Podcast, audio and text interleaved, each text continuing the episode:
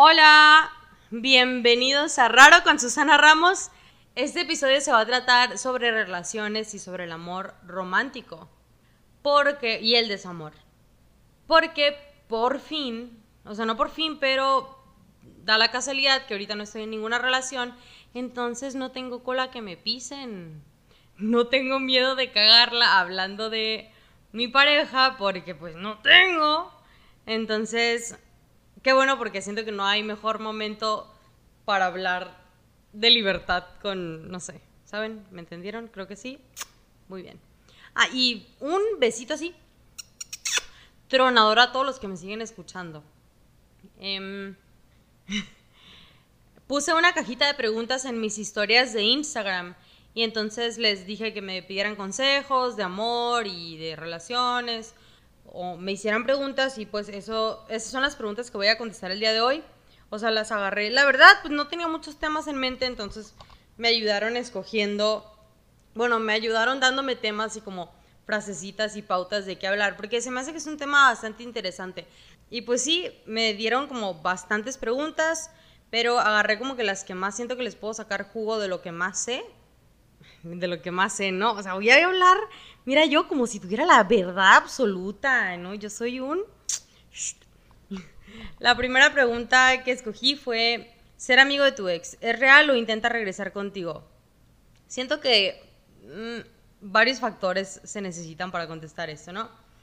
Tiene que pasar tiempo, porque si no, nunca terminas de sanar. Mínimo, si fuera una relación seria, necesitas tiempo de sanar de, de esta persona, de sanar de tú estar sola, de... Ya ves, es como no ver a, a esta persona como pareja y también depende mucho de cómo terminó la relación también depende un chorro de cómo era una relación, o sea, cómo era. Si era una relación tóxica, pues no, o sea, como por qué quieres ser su amigo, no sé, no entiendo por qué lo querrías. Y lo de si intenta regresar contigo, pues sí, efectivamente, por ejemplo, yo la última vez que corté, eh, técnicamente terminamos como en un tiempo, pero pues ya se veía medio muerta la relación, entonces intentando yo ser su amiga, obviamente yo pensaba que íbamos a regresar. Entonces creo que ahí tiene su respuesta. No siento que sea lo más saludable. Mm, yo no lo haría. Así de fácil, yo no lo haría. Bueno, sí, no sé, por ejemplo, con la única persona con la que sigo hablando de relaciones pasadas fueron con personas que fueron relaciones super X, super ni al caso, que no me marcaron. O sea, sí me marcaron, pero no de una manera como amorosa, más como una amistad. Entonces, sí, no, no me parece que sea buena idea, pero si ya pasó un chorro de tiempo y ves a a esta persona con otros ojos que no sea como de relación de pareja, pues igual y ¿no? No entiendo por qué lo harías. Ah, no, no. la otra, la segunda pregunta es, ¿cómo superar a mi crush de tres años? A mi crush, a mi crush. Así como no, crush, a mi crush de tres años. No, pues ya tírales el calzón, a ver si pega. Si pega chicle, pues ya y pésimo consejo. Pero si te batean, pues mira, lo vas a tener que superar como una ruptura, ¿sabes? Entonces, creo que la única manera de superar a tu crush de tres años es o intentar algo, o, bueno, no, o intentar algo y pues te puede ir bien o te puede ir mal. Y de cualquier manera, pues vas a mínimo salir de ese ciclo que solo alguien sea tu crush. Y también un clavo saca otro clavo a veces, entonces, no sé, consíguete un nuevo clavo clutch, ¿eh? un nuevo clutch, un nuevo crush. La otra pregunta es, ¿cómo saber si una persona es indicada para ti o no? Primero que nada, no siento que exista una persona indicada así específicamente para ti, no. Se me hace muy idealista, no creo que exista. Creo que todos en una relación cedemos y damos y pues ahí hacemos ahí nuestro cambalache obviamente hay cosas que se tienen que tomar en cuenta, ¿no? Por ejemplo, para mí son como tres cosas yo creo que tendría que tomar en cuenta para saber si una relación puede llegar a funcionar. Es primero que pensemos similar en cuestión de moral. Por ejemplo, cosas como, no sé, el aborto. Yo creo que no podría estar con una persona que piense que el aborto no debería de ser legal. Cero podría estar con una persona así, porque de ahí ya me doy cuenta que piensan súper diferente que yo en muchas cuestiones, en por qué tendrías que tú decidir sobre el cuerpo de alguien y no, simplemente ahí ya digo no. También, por ejemplo, no sé, si nuestros planes a futuro de vida, o sea, de cada quien, de cada quien como individuo, se alinean, ¿sabes? O sea, si tú eres una persona que quieres vivir de los 30 a los 50 en Timbuktu y pues yo no, pues no me voy a poner contigo porque eventualmente te vas a querer ir, yo no me voy a querer ir y pues vamos a cortar.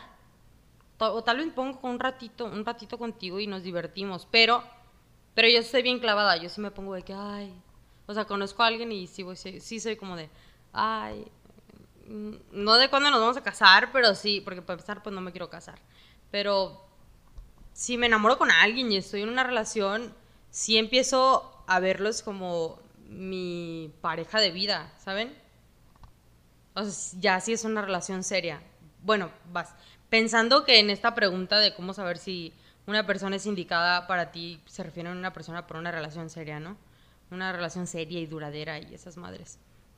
Eh, sí, si él quiere vivir en Timbuktu y tú, tú no, pues ahí como que los sueños no se alinean. Porque o alguien va a terminar cediendo y va a haber resentimientos, o no sé, así como, ay, yo quiero tener hijos y tú no, pues ya valió. Por ejemplo, yo no me pondría con alguien que está súper enmachado en tener hijos porque yo no quiero. O no, no sé si quiero, pero 90% no quiero.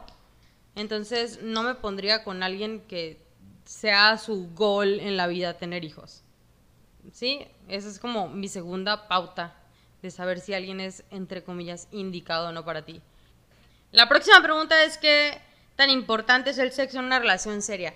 Y mira, evidentemente no lo es todo, ¿no? Porque puedes solo tener sexo, pero si no tienes las demás cosas que hagan crecer tu relación, pues iba a ser una relación bien aburrida. Es como, no sé, no estaría en una relación con alguien que se me hace súper hueco de la cabeza, solo porque el sexo es increíble, ¿no? O no estaría con no sé, con alguien que piense que el aborto debería ser ilegal solo porque el sexo es increíble. Nada, como que sí es importante, pero no lo es todo. Pero sí me parece que es relevante en cuanto a...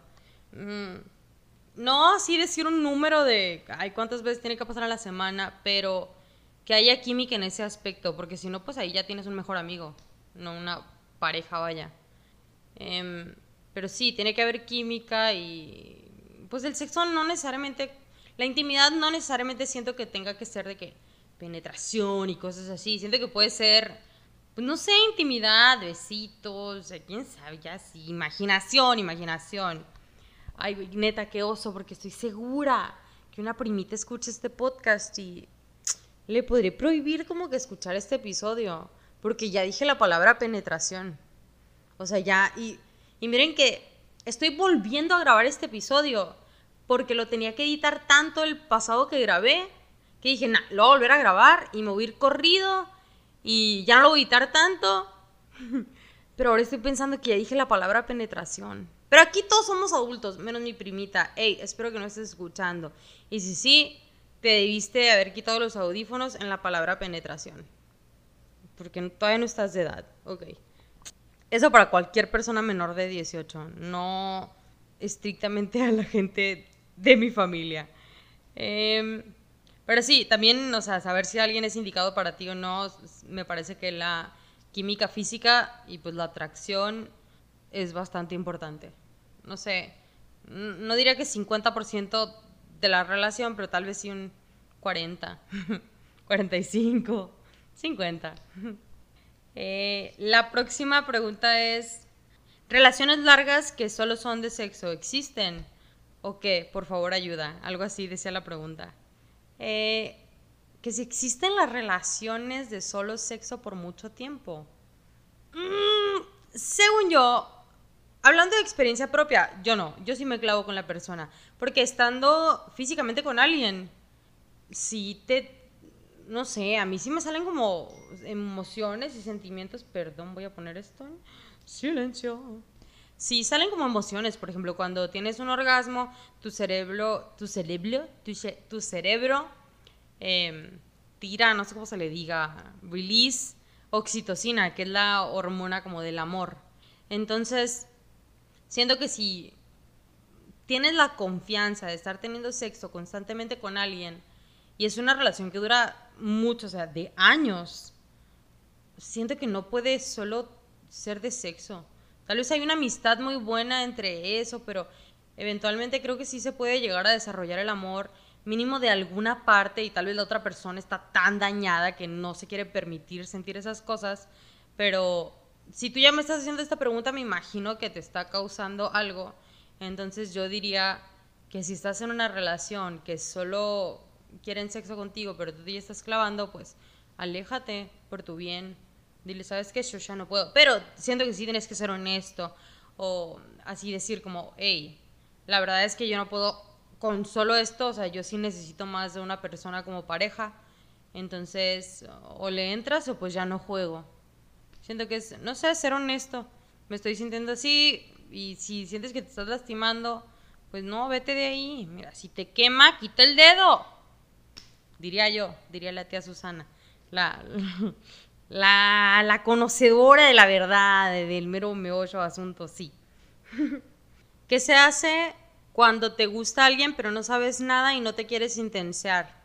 Ay, mi reina, yo soy la reina de intensearme. Procuro solo hacerlo en mi cabeza y con mis amigas y que la persona sobre la cual me estoy intenseando no se dé cuenta, pero yo sé que soy muy mala, yo sé que se me nota, yo sé que se respira eso. Entonces, no tengo ningún buen consejo para ti. Mm, Solo que intentes no idealizar a esta persona y darte cuenta por qué te estás intenseando. Yo, por ejemplo, no sé, esta pandemia, ¿no? Sí me he intensado con mínimo una persona y me doy cuenta que es porque realmente añoro, o sea, extraño la convivencia que tienes con alguien cuando es tu novio. Entonces, como que idealizo que esta persona podría llegar a hacerlo y por eso como que me intenseo y me pongo nerviosa y así. Em, no sé. No sé cómo nos intensea. Yo digo que le des tiempo. Eventualmente se te va a quitar, como dicen. Si no te pelan, se te va a quitar. O te vas a agüitar y después se te va a quitar. Si te pelan, pues qué padre, ojalá se intensen contigo y ya chingamos. Pero suerte.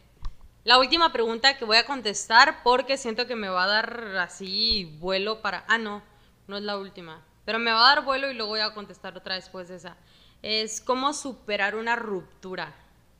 Yo, como de los 17, 18 años hasta los 22 años, mi manera de superar rupturas era el, el fiel y viejo confiable de saca un clavo con otro clavo.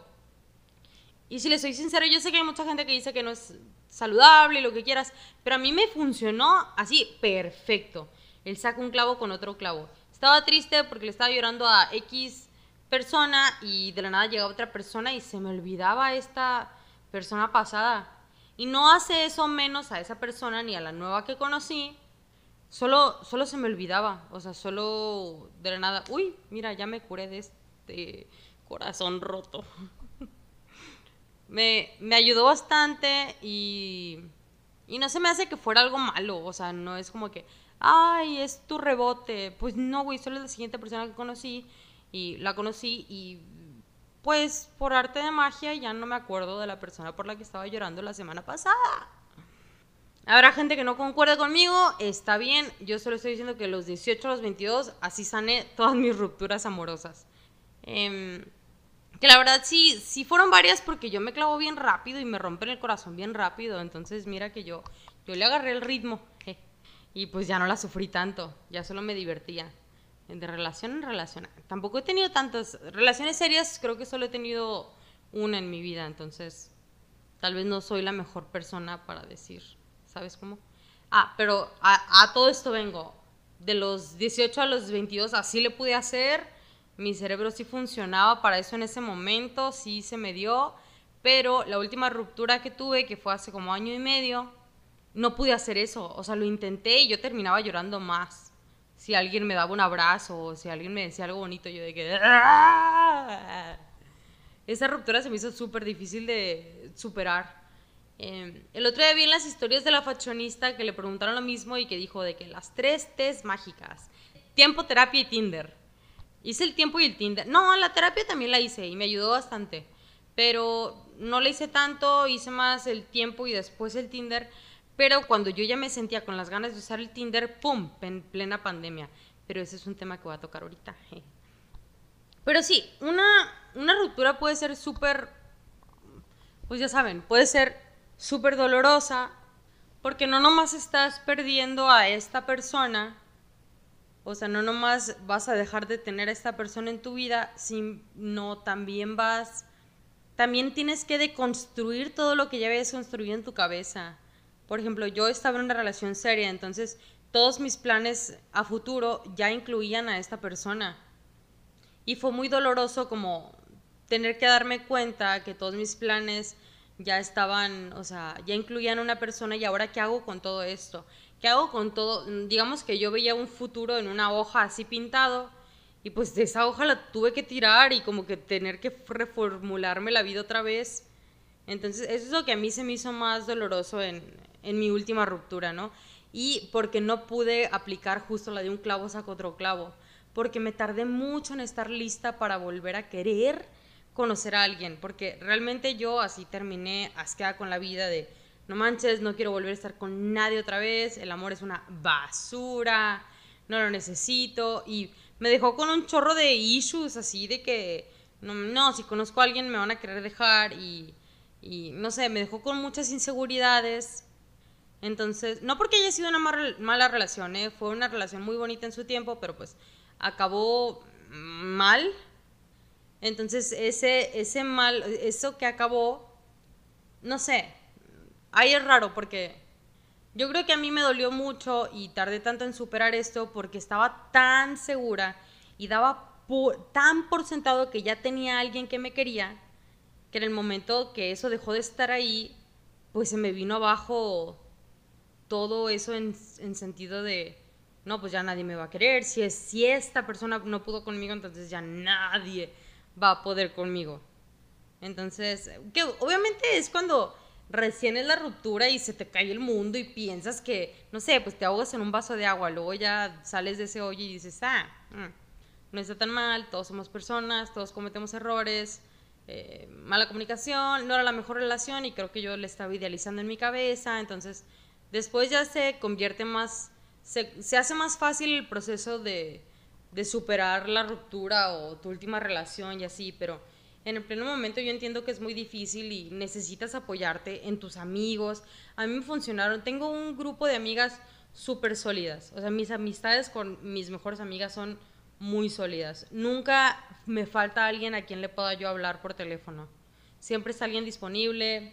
Yo creo que tengo aproximadamente unas cinco amigas, nada más. Tengo como unas siete amigas que puedo contar que si no me contesta una, me contesta la otra y o me contestan todas a la misma vez. Entonces, creo que tener un grupo de apoyo en el momento de terminar es muy importante.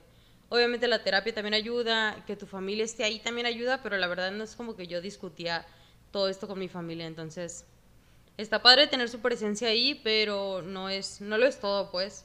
Porque siempre, no sé, mi papá lo que intentaba hacer para hacerme sentir mejor era de que ay, tu mamá y yo cortamos como tres veces antes de casarnos y, y solo, solo como que me daba la esperanza de yo volver con esta persona, pero, pero no, o sea, evidentemente no pasó y pues no quería que pasara ya. Pero sí, lo que más me ayudó a superar la ruptura fue el tiempo y que durante ese tiempo tener un grupo súper sólido de apoyo, ¿no? Mis amigas que son así, perfectas, hermosas y pinches morras fregonas inteligentes que te ayudan a salir adelante. Entonces, pues, si tienes problemas así personal, mándame mensaje, tal vez yo puedo ser tu amiga. Pero sí, lo más cañón de una ruptura es como darte cuenta que tienes que cambiar esta burbuja de futuro que veías y, y por ejemplo, yo también me di cuenta de más cosas, ¿no? Porque yo me di cuenta, últimamente le he querido entrar, ya me desvío de la pregunta, ¿eh? por, si, por si les interesaba. Últimamente yo me he querido entrar más en el, en el autoamor, digo, en el amor propio, eh, body positivity, toda esta madre. Y lo justo lo estoy intentando hacer porque el terminar esta relación me di, me di cuenta que el valor que tenía así, digamos que yo tengo un frasquito y adentro de ese frasquito está el valor de Susana. Todo el valor que estaba ahí era porque cosas externas ponían valor ahí. O sea, yo así lo veía, ¿no? Entonces digamos que yo era buena porque mi pareja me decía que era buena. O yo era buena actriz porque mis maestros me decían que era buena. O porque la maestra me puso un 10. O porque la maestra me dijo que el ejercicio me salió perfecto. Obviamente casi nunca pasaba eso, ¿no? O sea, también había cosas malas. Pero todas las críticas buenas que me daban eran del exterior. O sea, si me iba bien en la escuela, entonces va, 10 puntitos de valor a Susana. Si mi novio me decía que me veía hermosa ese día, ah, ok. Entonces, porque él me dijo que me veía hermosa, por eso soy hermosa ahora y esos 10 puntitos se van al, al jarrito de valor. Y si me felicitaban por X presentación en la escuela, pues, ah, ok, ahora esto lo meto en el jarrito. Y me di cuenta que este jarrito estaba lleno de cosas que otras personas decían de mí. O sea, yo, Susana, nunca puse, y en toda la vida nunca lo había hecho, nunca puse un granito de valor a mí misma. Entonces, cuando termino con esta relación y termino con la escuela, no, pues todo se me fue al carajo, ¿no? O sea, se fue vaciando porque pues ese valor nomás me duró tanto poquito y pues se fue vaciando y como esta persona, como ya no estoy con esta persona, pues todo lo que me dijo, pues seguro eran mentiras, entonces saco todo este valor del jarrito y ahora ya me quedo con este poquito que me dejó, no sé, mi escuela, mis maestros, mis mejores amigos, mis compañeros. Entonces, sí, no sé, yo ya llevo varios, yo, yo creo que llevo unos dos años sin hacer teatro, entonces, pues ya nadie me dice nada de mi arte, o sea, yo soy actriz que no ejerzo, estudié eso como por seis años hago unos cinco años y ya no hago nada de eso. Entonces, como nadie constantemente me está diciendo que soy actriz o que soy buena actriz, eso ya, mira, el, el frasquito ya no tiene fondo, ya tiene un agujero y se fue todo. Entonces, por eso me quiero como adentrar un poquito más en el amor propio y así, si tienen tips, pásenmelos por Instagram porque de verdad yo sí intento leer cosas y afirmaciones y todo eso, pero me cuesta un huevote yo como Susana ponerle cositas a ese frasquito. Porque no es que no las piense lo que sea, solo no me lo creo. Por eso yo creo que batallé tanto al terminar con la relación esta que les platico y terminar con la escuela. Entonces, después de muy buen tiempo de terapia, como que ya estoy queriendo retomar y, ponerle yo cositas al frasquito y, y pues ir llenándolo poquito a poquito. Y claro que no es una cosa de conformismo, pero sí es una cosa de aceptación y sobre la aceptación, pues ya puedo trabajar, ya puedo sanar mi cuerpo, ya puedo sanar mi mente. Y pues cosillas ahí, ahí. Mira, pues, ay, amanecimos bravos hoy, ¿eh? no bravos, pero ay, muy profundos, muy introspectivos. Yo introspectiva, perdón. Em, y sí, así es como se supera una ruptura amorosa. Eh, con un chingo de introspección y, y vale, o sea, vale madre la relación, ya enfócate en ti. Y luego ya, pues, ya, pues, tener otra relación, ¿no? Por ejemplo, yo ya llevo, y ahora ya me voy a la siguiente pregunta, yo ya llevo año y medio soltera, ¿no?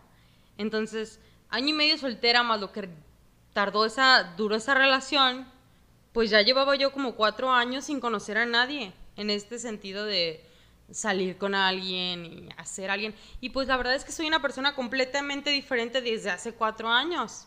O sea, la Susana de hace cuatro años que iba cumpliendo 22 años, se la pasaba en la fiesta, se compraba dos pachitas antes de irse a la fiesta, mira que la miradita por el bar y el ligue aquí y el beso acá y, era bien fácil y no me daba pena salir con gente y mi cuerpo era diferente también mucho en ese entonces y vivía sola en la Ciudad de México en plena soltería, o sea, yo me la pasaba bomba, bomba me la pasaba.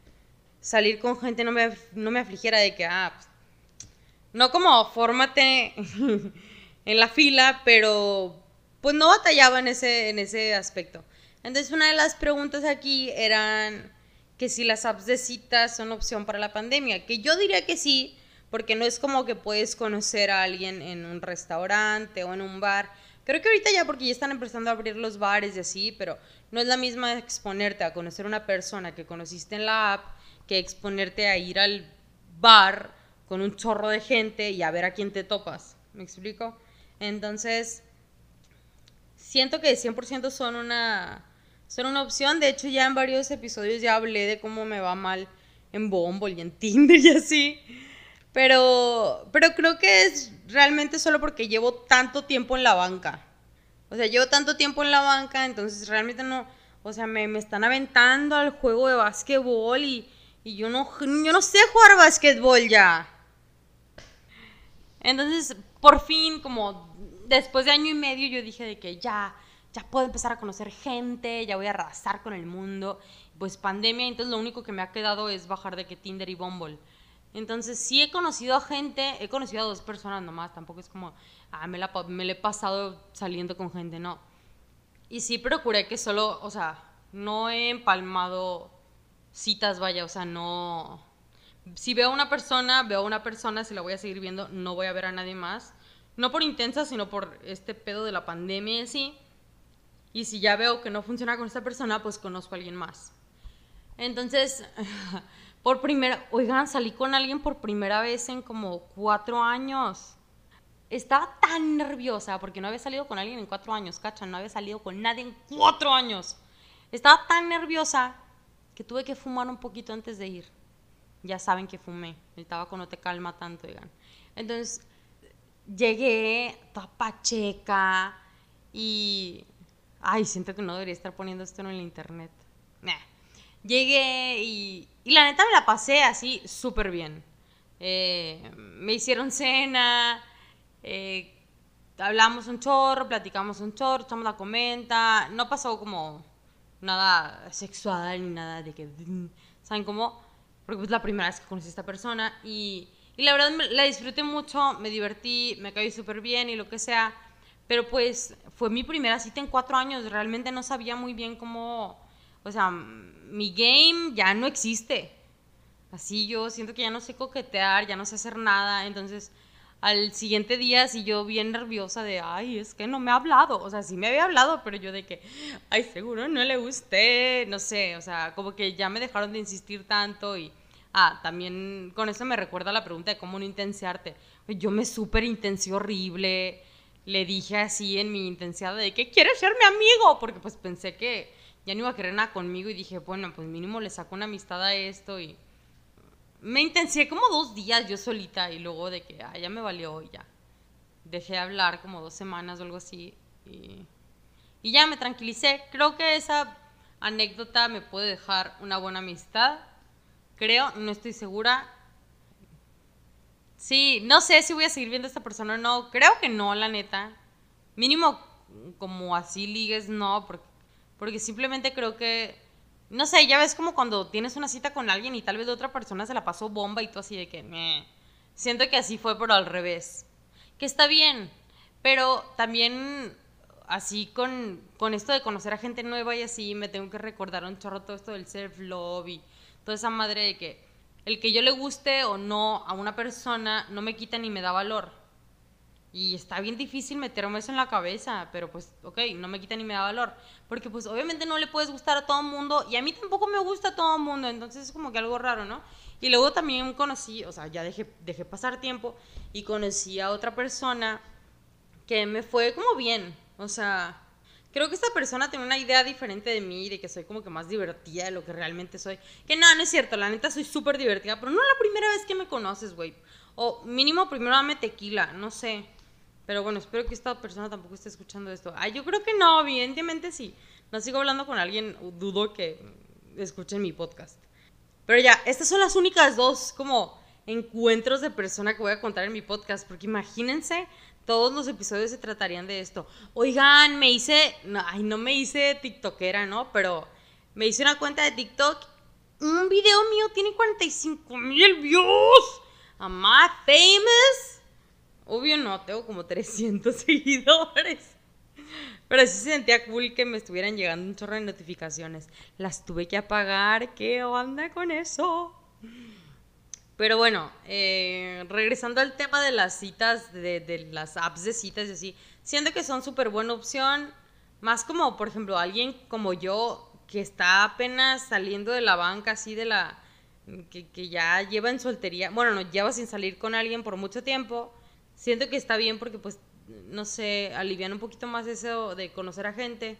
Em, Pero pues también hay que tener cuidado porque ya sé que hay mucha gente que solo está buscando de que relaciones sexuales en esas aplicaciones, ¿no? Mínimo en Tinder. Siento que en Bumble no pasa tanto eso, pero en Tinder definitivamente sí pasa. Y como que está mejor la calidad de gente en Bumble, creo. No sé. pero, pero sí, es raro salir de soltería en medio de la pandemia y querer salir de la banca en medio de la pandemia está, está difícil. Creo que no es imposible, pero siento que mínimo, no sé, mínimo yo estoy tomando así pasos de bebé. Estoy aprendiendo a caminar otra vez, a guagu. Y, y sí, creo que eso es todo por el podcast de hoy. Luego quiero hacer un episodio con mis amigas, así de hablar. Porque para mí mis amigas son lo mejor del mundo, entonces todos, todos, todos tienen que querer escucharlas, ¿no? Entonces quiero hacer un episodio con ellas de que cada quien cuente como su primer corazón roto. Creo que yo les conté. Ah, no, ese no fue mi primer corazón roto, obvio. Eh, pero sí, creo que eso es todo. Muchísimo. Si llegaste hasta este punto del podcast, muchas gracias por escucharme. Eh, me quedaron muchísimas preguntas bien interesantes también en, en, Instagram, entonces seguramente me sale episodio para, digo, me sale material para más podcast. Y si no, ahí las voy a estar contestando en mis historias. Estoy en Instagram como Susana ERS. Eh, y hay que ser inteligentes con las relaciones que tenemos. No sé, una mamada así, no sé qué decir. Y sí, cuídense ustedes primero y luego ya le dan energía a alguien más o una relación o algo así, no sé. No se pierdan en una relación. Y acuérdense que antes de estar en relación ya eran ustedes y van a seguir siéndolo después y sus planes de vida. Si no eran consistentes antes, ay, no sé, ya no sé qué estoy diciendo y que tengan excelente día. Bye.